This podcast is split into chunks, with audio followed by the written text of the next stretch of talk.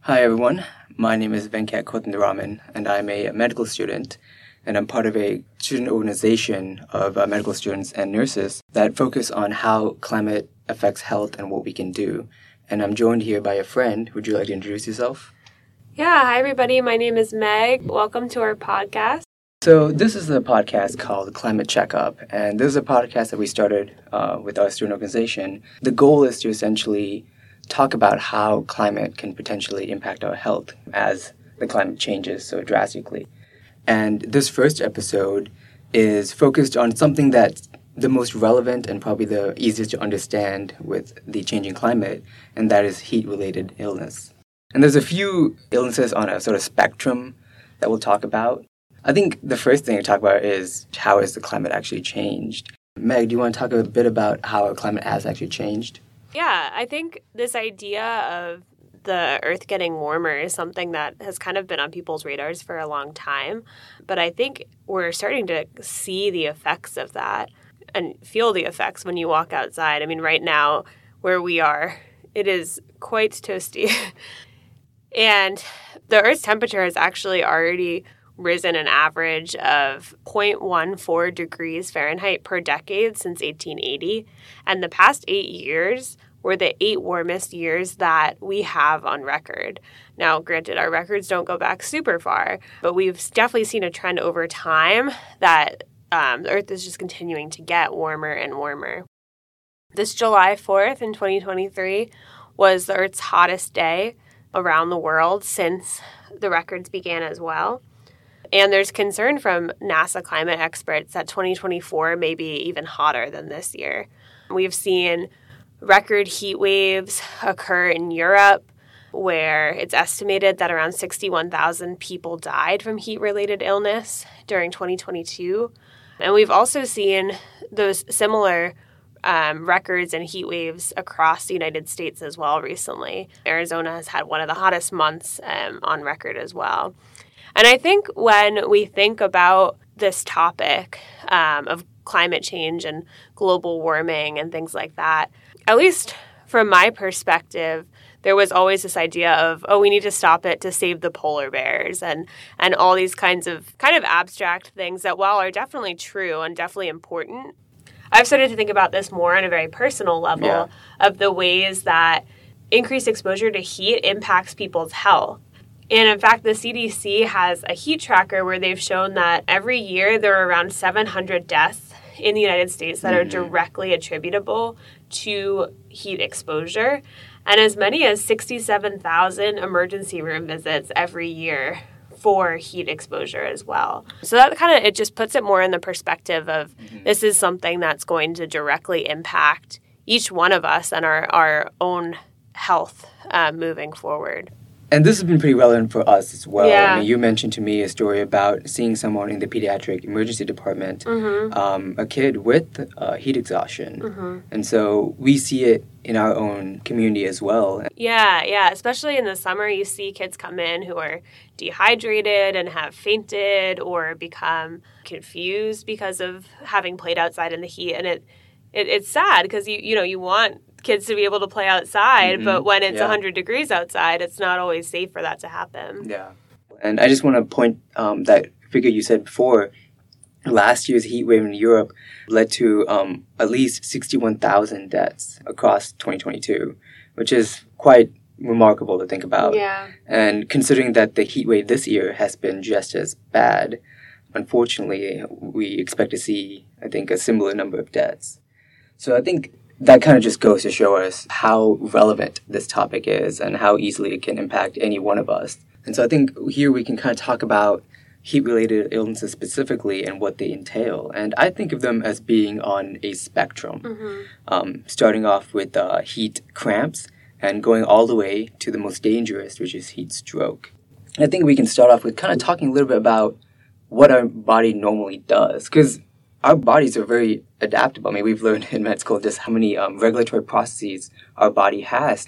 And thermoregulation is the process by which our bodies kind of maintain a regular heat. There's a couple of things that our body does, like sweating, for example, to help dissipate heat off our skin. And our bodies can also um, direct blood flow, so they'll increase blood flow to extremities and to skin to allow for better cooling. And so our body's very good at this, but at a certain point, it just becomes too much, Mm-hmm. and um, the heat just becomes too much to handle. And so that's how you get things like heat cramps. If you want to talk about that a little bit. Yeah, so heat cramps are essentially just involuntary painful muscle spasms. So Mhm. a severe pain in um, any of your muscle groups, often the shoulders, the thighs, the calves. And these are not always related to heat, um, but can really be exacerbated by exposure to heat and dehydration as you have changes in fluids in your bodies and salt levels and things like that. Often this occurs when people are exercising, especially outdoors, and can kind of limit people's activity and just be uncomfortable. Yeah. And I think, like I said, that's probably the most benign of these heat related illnesses. I think, kind of going along the spectrum, the next thing would be heat syncope.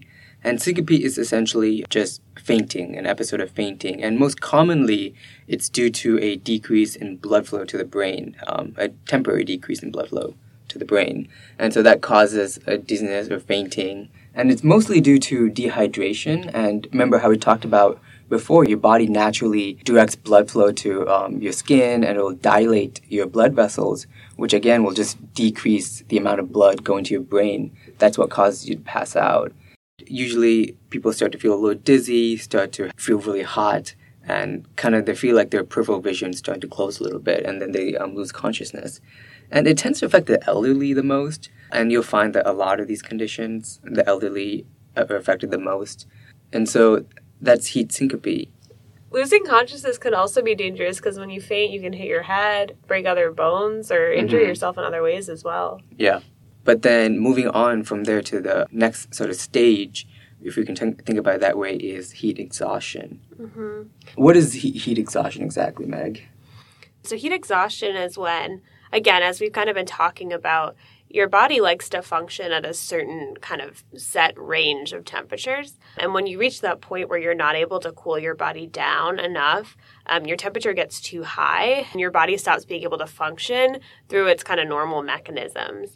So, heat exhaustion can look like feeling like you're just not able to keep exercising or walking or moving or functioning after you've had a lot of sweating and dehydration. Something that's really important to think about is that when you sweat, you not only are losing water, but also losing um, the salts in your blood. And so, symptoms can include fever, weakness, dizziness, fainting, fatigue, shallow breathing, headache, nausea, a racing heart, decreased urination, and also just that heavy sweating that we talked about. So, this is kind of a really wide variety of symptoms that people can present with that are all just signs that your body has not Mm-hmm. been able to kind of maintain that set Right. point of temperature that it likes to be at. This heat exhaustion tends to happen in people who are working outside in hot environments, those who are elderly and more susceptible to not being able to regulate as well, and those with other health conditions as they are exposed to increased heat. Going off those um, electrolyte losses, it's kind of similar to how like long distance runners, Mm-hmm. a lot of times they'll drink like sports drinks like Gatorade, things Right. like that. Because they, when they sweat, they're not just losing water; they're also losing all the salt in, Mhm. in the sweat and other um, electrolytes. And what happens when you drink like plain water without replenishing those electrolytes? It just dilutes your blood and Mhm. basically just worsens things. Honestly, so I don't mean this to be for an advertisement for Gator or anything, but like definitely um, important to keep in mind about like how to rehydrate properly. All right, moving on to the final point in the spectrum of heat-related illnesses, we have heat stroke. Heat stroke is the most dangerous and serious of these illnesses, and there are many stories of people dying from heat stroke. For example, there was a news report from Texas of a teen and his stepfather who died during a hike from heat stroke due to record temperatures, and that was just this past June. Heat stroke happens when the body's temperature rises rapidly to the point that the body is unable to cool itself down, and that thermoregulation that we talked about before that usually protects us isn't working. And we can separate heat stroke into exertional and non exertional heat stroke. Exertional heat stroke, as the name suggests, is caused by strenuous physical activity. It usually affects athletes, but it can also affect people who work outside. It can also affect soldiers who may have to train or work outside. Non exertional heat stroke tends to affect the elderly more. As we grow older, our ability to regulate heat decreases, so that thermoregulation decreases. It can also affect those with chronic illnesses, and infants and young children can also be affected because their ability to regulate that heat hasn't fully developed yet. And the mechanism by how heat stroke works, there's a couple things that happen. First of all, the cells and the enzymes in our body that normally keep us alive need a certain range of temperature to work properly. So when that temperature goes beyond that range, they stop functioning as well. And as we talked about before, your body will automatically redirect blood flow to your skin to help dissipate the heat. However, that means that there is decreased blood flow going to your organs. And with that decreased blood flow, the cells in those organs will start to die. And as this progresses, people will go into what we call shock. And shock is essentially a disruption in the flow of blood throughout your body. You can think of it as your blood vessels becoming leaky. As this process continues, there will be a massive inflammatory reaction throughout your body, and all of this will essentially lead to multiple organs becoming damaged. Organs such as your brain, your heart, your lungs, your kidneys. You'll also have muscle breakdown. Now, in terms of the actual symptoms that people have, we can think of it in the way your organs shut down. So, for example, if your brain is affected, you can initially have headaches, dizziness, some nausea and vomiting, but as that continues, you can start having confusion, slurred speech, you can lose consciousness, have seizures. Furthermore, your heart can start racing as it works harder to move blood and cool your body down. You can also have fast and shallow breathing as well. And as your heart works harder and harder, it can start to go into heart failure, which can further worsen that disruption in blood flow to the other organs. Your skin can often get very hot and red, and it can either be dry or slightly moist. You'll also have decreased urine output as the kidneys go into failure. Your liver can also stop functioning, which can lead to more systemic issues. And of course, your body temperature is typically very high, usually greater than 104 degrees Fahrenheit. With this level of organ dysfunction, this can lead to death very quickly if not treated. And even if someone with a heat stroke doesn't die initially, unfortunately, due to all that organ damage, they are at higher risk for death in the months and years afterwards compared to the general population. People with heat stroke can also go into a coma due to damage to the brain. Yeah, and I think something really important to keep in mind is that this doesn't have equal effects on everybody um, in a population.